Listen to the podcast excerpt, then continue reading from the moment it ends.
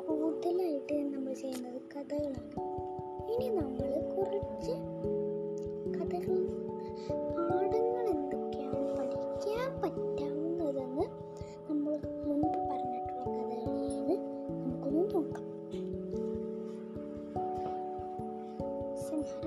പറ്റിക്കപ്പെട്ട എന്റെ ആ ഒരു കഥ.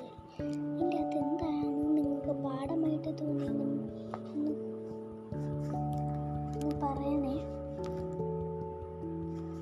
എനിക്ക് പാഠമായിട്ട് തോന്നിയ സംഭവം എന്താണെന്ന് വെച്ച് കഴിഞ്ഞാൽ ഞാൻ ഇത് കേട്ട ഒരു കഥ തന്നെയാണ്. എനിക്ക് മനസ്സിലായത് ഇത് കൂർക്കൻ തന്റെ ഒറിജിനൽ ശബ്ദം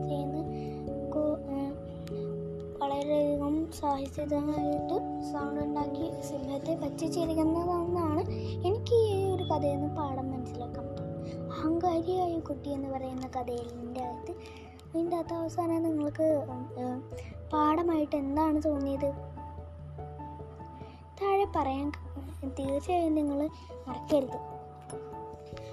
ഞാൻ എനിക്ക് തോന്നിയ സംഭവം എന്താണെന്ന് വെച്ച് കഴിഞ്ഞാൽ അതിന്റെ അഹങ്കാരിയായി കുട്ടീന്റെ അഹങ്കാരം മാറ്റുന്നതും അവളെ നല്ല കുട്ടിയാക്കുന്നതുമായ പാഠങ്ങളാണ് എനിക്ക് മനസ്സിലായത്. ഓക്കെ. എന്റെ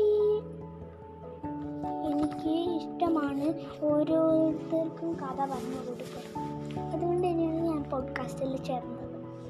നിങ്ങളുടെ എല്ലാവരുടെയും കേൾവി കൊണ്ട് എനിക്കൊരു പുതിയ പോഡ്കാസ്റ്റ് നേടിയെടുക്കാൻ നിങ്ങളെല്ലാവരും തയ്യാറാണല്ലോ.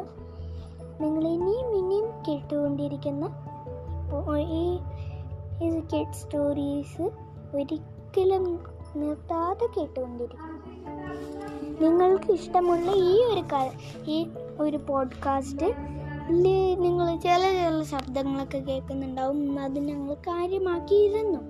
പക്ഷെ നിങ്ങൾ കേൾക്കുന്നത് കണ്ടപ്പോൾ ഞങ്ങൾക്ക് മനസ്സിലായി. നിങ്ങൾക്കത് ഒരിക്കലും ഒരു ബുദ്ധിമുട്ടായി തോന്നിയിട്ടില്ല.